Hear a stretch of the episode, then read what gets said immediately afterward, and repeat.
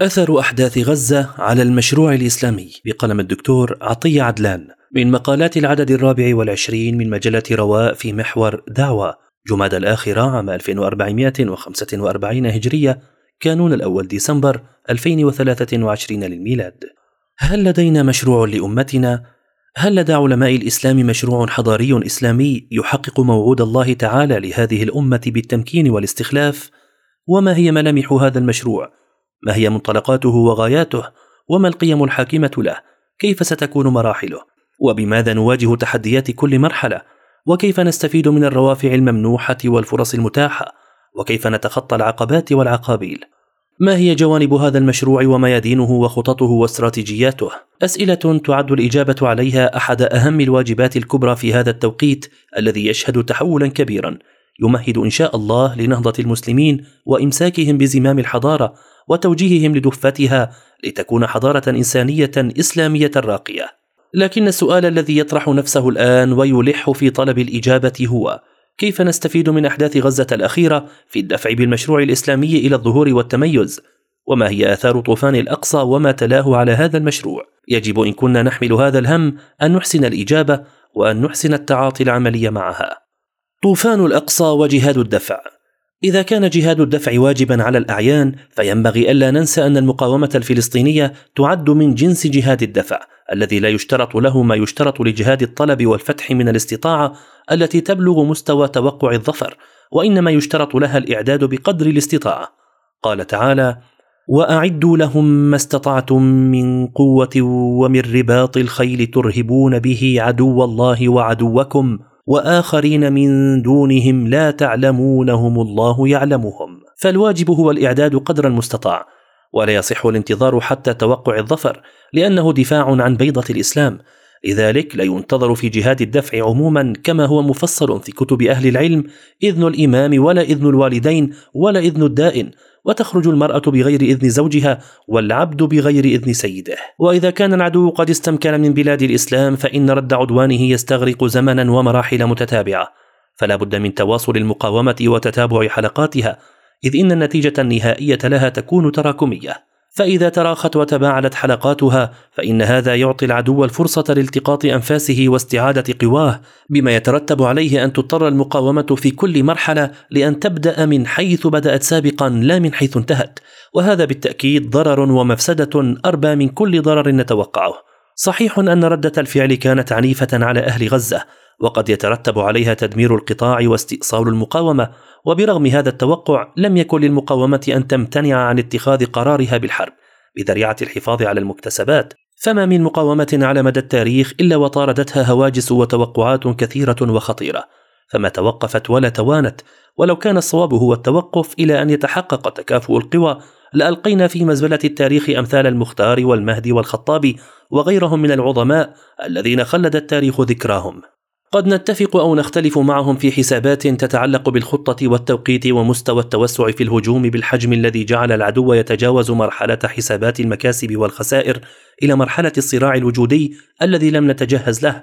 لكن التجربة التاريخية للوقائع العسكرية تؤكد أن المعارك قد تطرأ عليها ظروف تخرجها عن مسارها المرسوم إلى مسار غير متوقع وقد يكون فيه الخير الذي لا نعلمه. كما وقع للمؤمنين عندما خرجوا للقاء العير فإذا هم في مواجهة النفير. ونزل القرآن ولو تواعدتم لاختلفتم في الميعاد ولكن ليقضي الله أمرا كان مفعولا. فهل الأمر الذي قضاه الله تعالى ليكون اليوم مفعولا؟ شاء من شاء وأبى من أبى. هو التمهيد والتوطيد لزوال الكيان الصهيوني؟ بكل تأكيد أجل.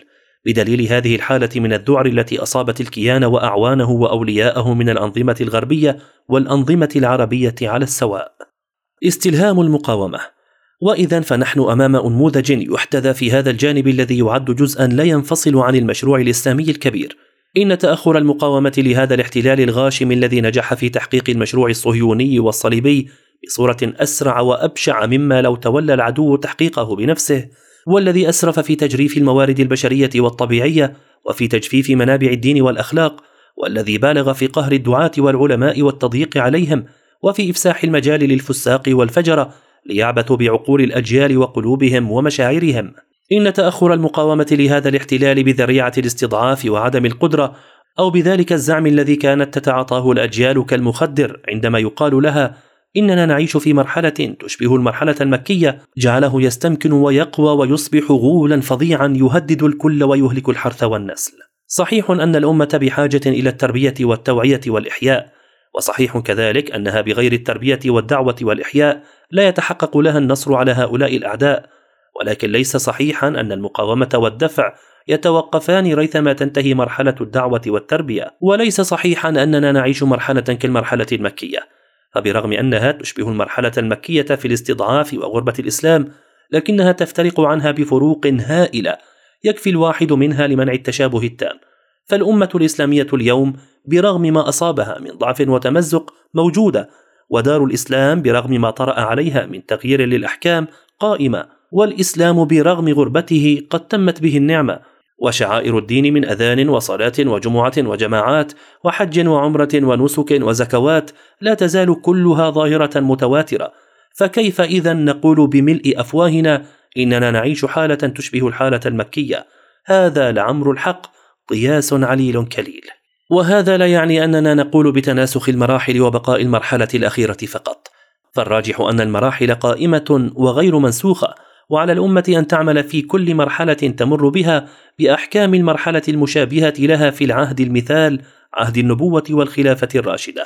لكن الاعتراض فقط على القياس غير الصحيح الذي يشبه ما نعيشه اليوم بالمرحلة المكية بما يترتب عليه من أحكام، فنكف عن المواجهة المسلحة ونؤجل كل عمل مقاوم إلى أن نتهيأ لمرحلة ما بعد الهجرة. ولو أن الأمة الإسلامية بالفعل مرت يوما من الأيام بمثل المرحلة المكية لساغ لها أن تأخذ بكل أحكامها لكن الواقع أن الأمة لم يحدث لها قط في الماضي ولا في الحاضر أن عادت سيرتها الأولى حيث كان الإسلام يولد وينمو في مكة وربما بل من المؤكد أن هذا لن يقع ولا سيما مع وجود الطائفة المنصورة التي لا يخلو زمان من قيامها بأمر الله. الإنجازات الكبرى لا أرى الإنجازات الكبرى متمثلة فيما حققته المقاومة من إثخان في العدو ونكاية في الكيان الغاصب ولا في الأعداد غير المسبوقة من القتلى والجرحى والأسرى في الجانب الإسرائيلي ولا في الخسائر الفادحة التي تكبدها العدو في المعدات والآلات الحربية باهظة الثمن التي تحولت على أيدي الأبطال إلى كتل من الخردة. لا أرى الإنجازات الكبرى متمثلة في هذه الأمور على الرغم من عظمتها لأن هناك إنجازات استحقت أن تكون هي الأكبر على الإطلاق. فهذا الدوي الهائل الذي أحدثه طوفان الأقصى وما تلاه من أحداث العدوان الغشوم على المدنيين في غزة شغل الرأي العالمي وأشعله بصورة غير مسبوقة كما ونوعا والأمر لم يقف عند حد التعاطف مع الفلسطينيين المظلومين بل تجاوزه إلى مستوى النظر إلى غزة على أنها مصدر إلهام للبشرية المعذبة في سجن النظام الدولي الظالم وإلى درجة العزم على إعادة النظر في كل شيء تطرحه الحضارة المعاصرة. كل شيء كان بالأمس من المسلمات في الغرب صار اليوم تحت المجهر لإعادة النظر فيه. وكل ما كان يروجه الغرب عن الإسلام والمسلمين صار اليوم محل شك. إنه تحول كبير ليس في الآراء والمواقف فحسب ولكن في طريقة التفكير وأسلوب التلقي ومن محاسن القدر أن هذا جاء وقد أفلست الحضارة المعاصرة عن تقديم جديد للإنسان وقد أيست البشرية وفقدت الثقة في كل ما يقال لها وصارت في حالة انتظار لجديد يأتيها من جهة تأنس فيها صدق اللهجة وتماسك الخطاب، وهذه فرصتنا في الحقيقة لنخترق الجدار المصمت الكثيف الذي صنعه الإعلام الغربي والاستشراق ومراكز الأبحاث المشبوهة. هذه فرصتنا لنبلغ كلمة الإسلام للناس، وسنجد الفطرة في انتظارنا على الطريق لتكون لنا سدا وظهيرا، وقد رأينا فعل الفطرة في الشعوب الغربية التي آثرت أن تقف بجانب الحق. فطرة الله التي فطر الناس عليها لا تبديل لخلق الله. مكاسب على مستوى معركة الوعي. ومن الإنجازات الكبرى هذه الطفرة التي حدثت في مستوى وعي الشعوب العربية والإسلامية للحقائق التي لا يصح أن تكون غائبة أو غائمة. الحقائق التي يعتمد المشروع الإسلامي على إبرازها ونشر الوعي بها لم يعد خافيا حال الأنظمة العربية غير القادرة على مقاومة الاحتلال أو نصرة المستضعفين.